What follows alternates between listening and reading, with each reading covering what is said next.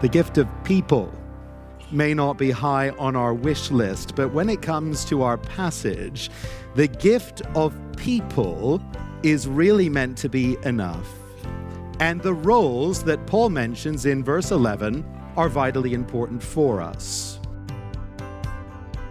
Welcome to Encounter the Truth with Jonathan Griffiths. I'm Steve Hiller. Glad you've tuned in on this uh, program as we begin a message entitled The Lord's Gifts to the Church. And Jonathan, people being one of those things may not be something that we instantly think of, but what are the roles that Paul does mention that are so vitally important to us in verse 11? Well, it's a wonderful picture that Paul paints for us of the risen Jesus giving these gifts to his church for the good of the church, for the building up of the church, for the future of the church. And the gifts are people.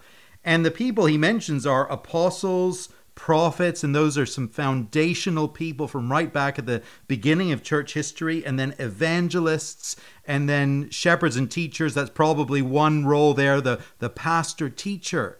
And these people are given for the sake of building up the church and particularly for equipping the people of God for the work of ministry. You know, I don't think we always think about the fact that those are gifts that the Lord has given to us as the church. Uh, and another reason for us to be in prayer for those who are in leadership in our local congregations.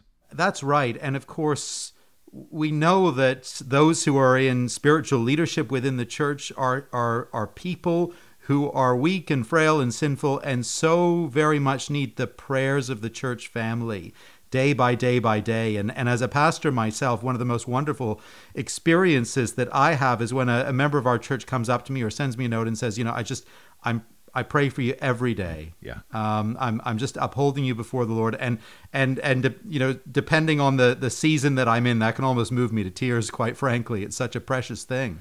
It is, and a good reminder for us that we ought to be praying for those in leadership in our churches and looking at them as gifts that God has given to us. We're going to look at this further today in the book of Ephesians. We are in chapter four, so grab a Bible and join us there as we begin this message the Lord's gifts to the church. Here is Jonathan. One commentator on our passage this morning suggests that Paul's concern for us as a church is to look more like an orchestra and less like a bus. That is, he wants a pastor like me to be more of a conductor and less of a driver and he wants all the rest of the church family to be active participants rather than simply passengers. Now, I think that commentator was actually onto something.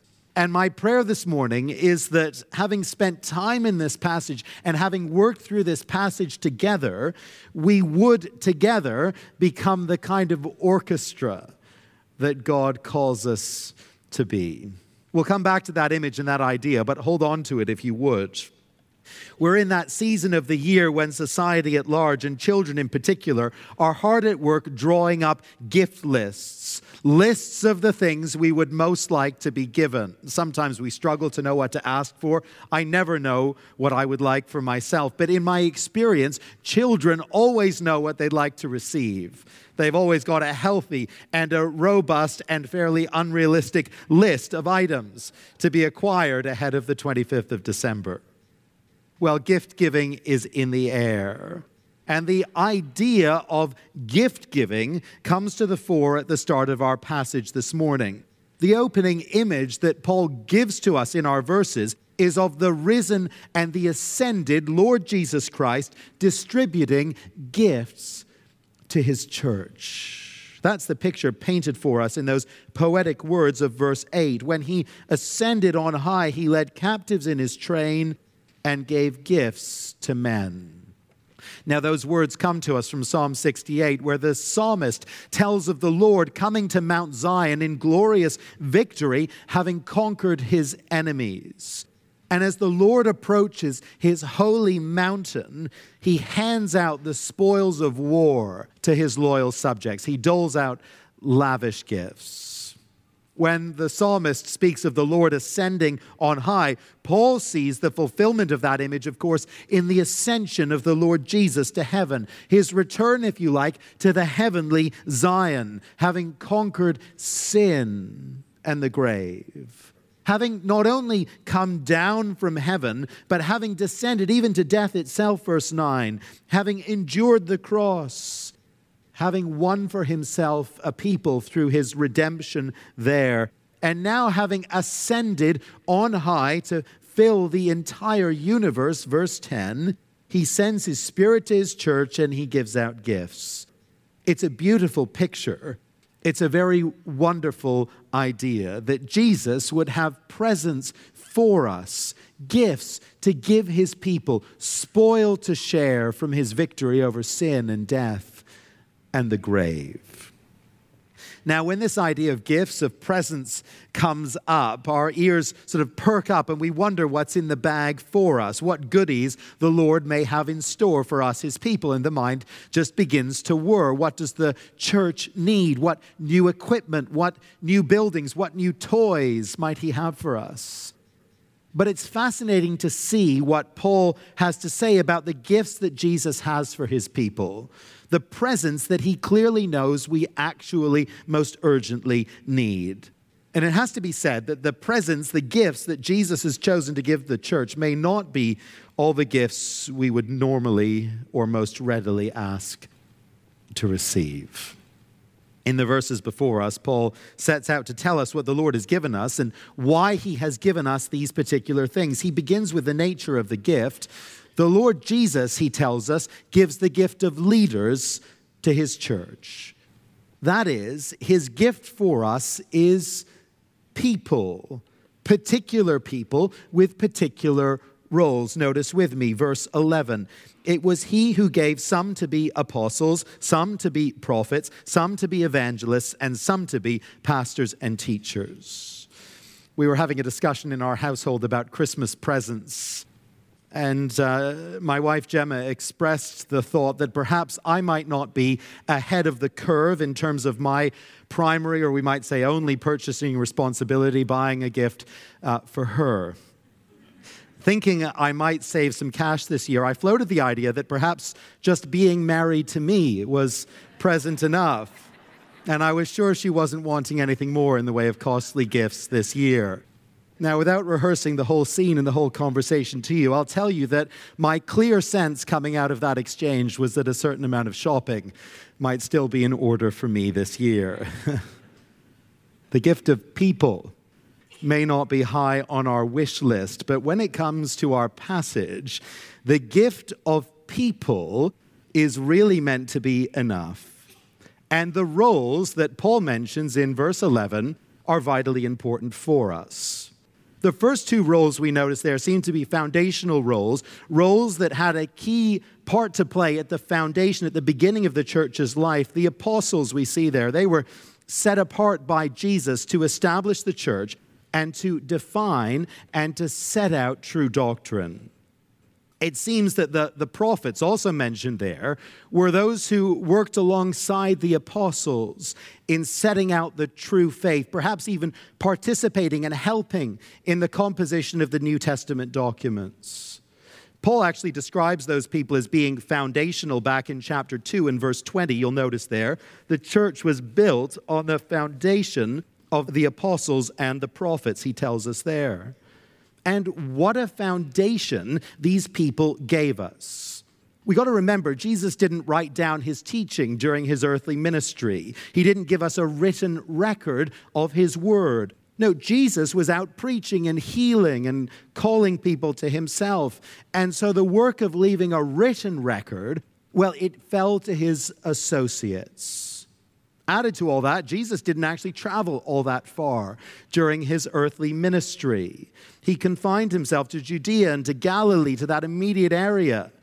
But the apostles, well, they were sent out further afield to establish churches and to spread the gospel. I mean, imagine if those leaders had not been sent to us in those early days and the New Testament was never written. The gospel didn't get out beyond Judea and Galilee. The church wasn't established. No, these, these people, these foundational leaders, they were a gracious and wise and wonderful gift to us as a people of God. Those two categories of person, apostle and, and prophet, they were given at the beginning. We don't look for them now.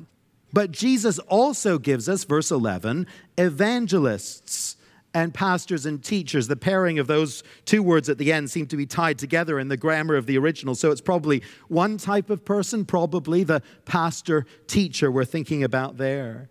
And again, how we need those people in an ongoing way. Think about evangelists with me. All of us are called to be engaged in the work of making Jesus known, in the work of evangelism. All of us are to be salt and light in our community, but not all of us have the particular gift of evangelism and are called to be set apart as evangelists for the church of Jesus Christ. And actually, such people are not easily found. There aren't great crowds of evangelists in the church, but there are some. There are some, and how wonderfully and how greatly they can be used of God.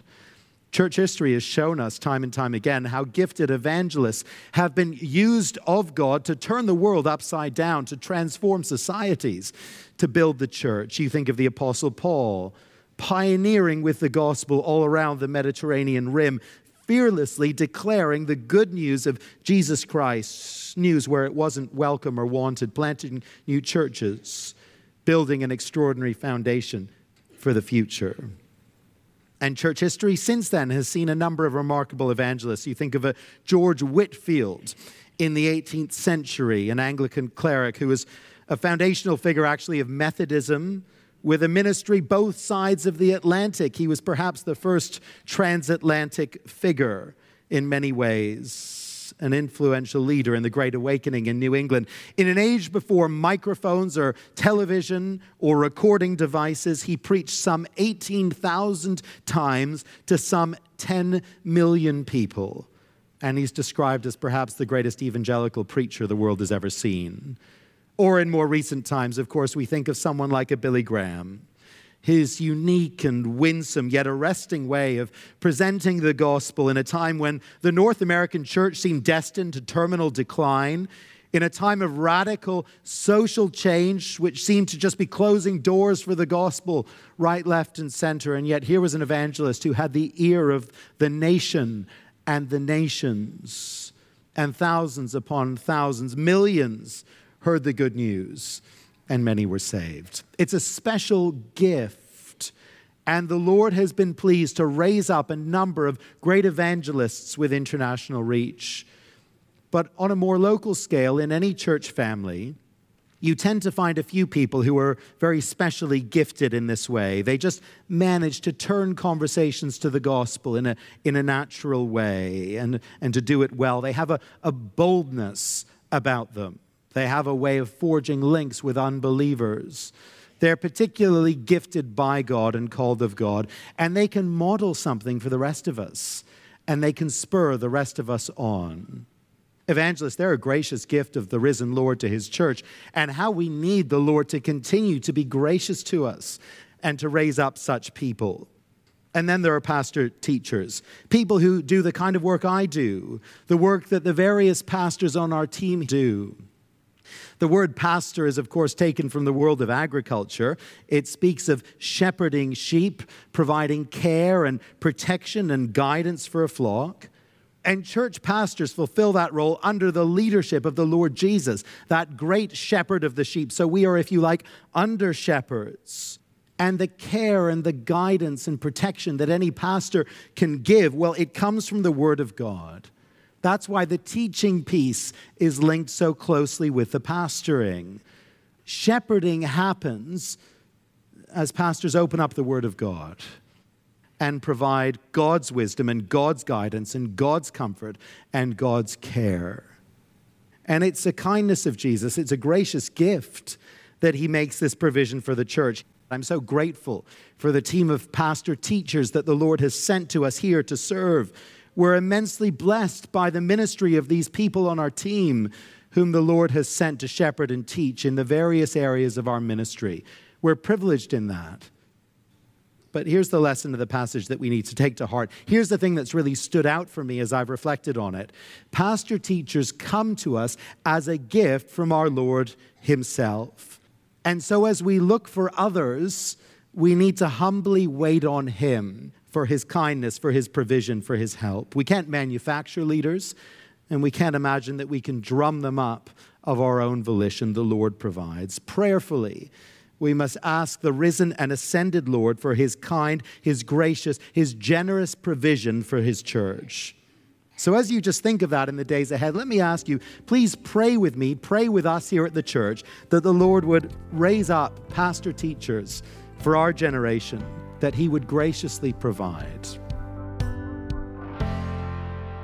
You're listening to Encounter the Truth with Jonathan Griffiths and a message today called The Lord's Gifts to the Church. We've been taking a look at Ephesians chapter 4, part of a series called The Unsearchable Riches of Christ, and we're going to get back to this message in just a moment. But if you ever do miss a broadcast, I want you to know you can always come to our website and listen to each and every program online.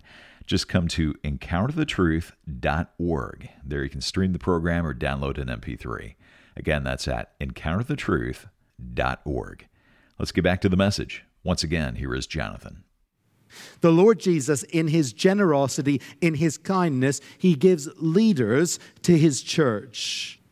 But what exactly is their purpose and their role? What are these leaders to do? What is Jesus' program in providing them? Well, he, he gives them to the church, we're told next, to equip God's people to serve.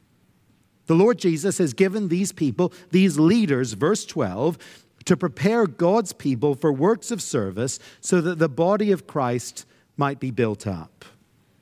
What is the role of pastors at a church? What is the role of the ministry staff within a church like this one, you might ask? Well, as the category name suggests, the ministry staff are here to do the ministry. Obvious, isn't it? We hardly need to ask the question, for we already know the answer. Except, except that our answer is actually a little bit off base. According to verses 11 and 12, what are the ministry leaders here to do? What is my role? What is Pastor Randy's role, or Pastor Greg or Adam, the other pastors who work alongside us? What are we here to do? We are here to serve you by preparing you to do ministry. We are here, verse 12, to prepare the people of God for works of service. You may know that the first building that this church occupied downtown was built during the Great Depression. The bank was willing to extend the loan for the building, but they did so on one key condition. The church had to be built to look like a movie theater so that if the thing failed, the bank could resell it easily and recoup their money. Now, the movie theater vibe is mostly gone in this present building, but there is still just a little hint of it, I think, as we come in and we sit in these very comfortable chairs and look up to a platform and a couple of big screens behind. Well, the seats are very comfortable, and that's no bad thing. But we need to be careful, don't we, not to adopt the approach of a moviegoer, a spectator, when we're here. You see, church is not about coming to observe a show. We don't come to watch or even simply to receive. At a very fundamental level, we come here to be equipped, equipped to do the work of ministry. We're here, each one of us, that we might be prepared to minister and to serve as God calls us to throughout the week we come not simply to receive, but we come to be prepared that we might give. We've said quite a lot in recent months about our refreshed mission statement here. We grounded that mission statement in the Great Commission that was mentioned already in the work of making disciples of Jesus Christ. And in framing that statement, we worked hard to try and lay out what it'll look like to be involved in that work of disciple making. And we said that disciple making involves the work of engaging people with the gospel, establishing believers in the gospel, and equipping servants of the gospel. that disciples of Jesus Christ, fully formed disciples of Jesus Christ, will be those who are prepared to go and make more disciples of other people. The work of discipling in its fullest sense involves equipping believers to minister and equipping believers to serve. Now, that's our heart. But what's that going to look like? What is the role that each person here in this room has to play in the work of ministry? Well, in general terms, verse 12, we are to work to build up the body of Christ. In more specific terms, verse 13, we are to work to deepen one another's faith and knowledge of the Son. You see, our ministry among one another has a particular focus to help one another to know the truth better. And verse 15, it reinforces the idea. Notice it with me. Instead, speaking the truth in love, we will in all things grow up into Him who is the head, that is Christ. We'll come back to that whole idea of growing and maturing in, in just a moment, but just notice the activity that we're all to engage in here. We are to speak truth, and we are to do so in love.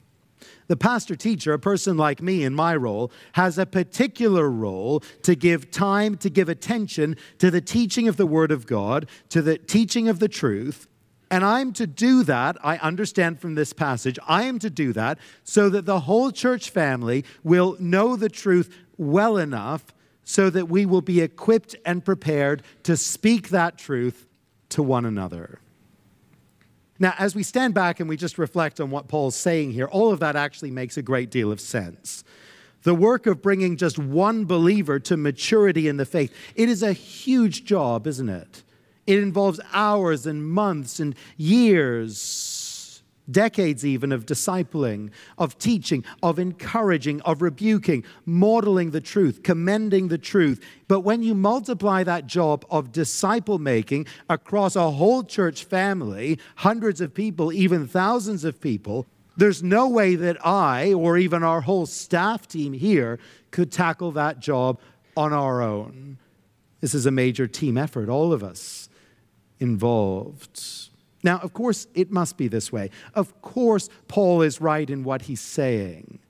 But what will it actually mean for us to take this to heart, to internalize it, to live it out? Well, on a very basic level, I think it has some pretty big implications for how we approach our Sunday morning gatherings here.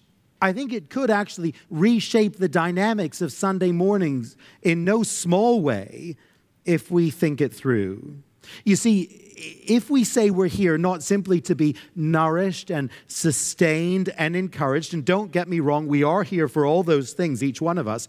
But if you say, I am here for all those things, but I'm also here for the purpose of being equipped for my ministry throughout the week, if we come in with that kind of a mindset, then your approach, even to listening to this sermon, becomes subtly but significantly different.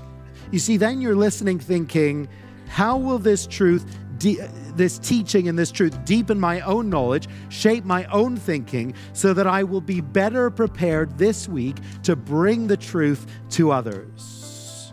What am I learning this morning? That might make me a more effective and faithful speaker of the Word of God to my brothers and sisters.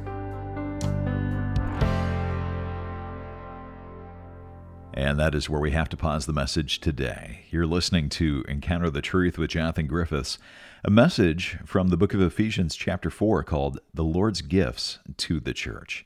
And speaking of gifts, that's how we're able to keep Jonathan's teaching on this station. It is through your generosity that we're able to bring you Encounter the Truth each week.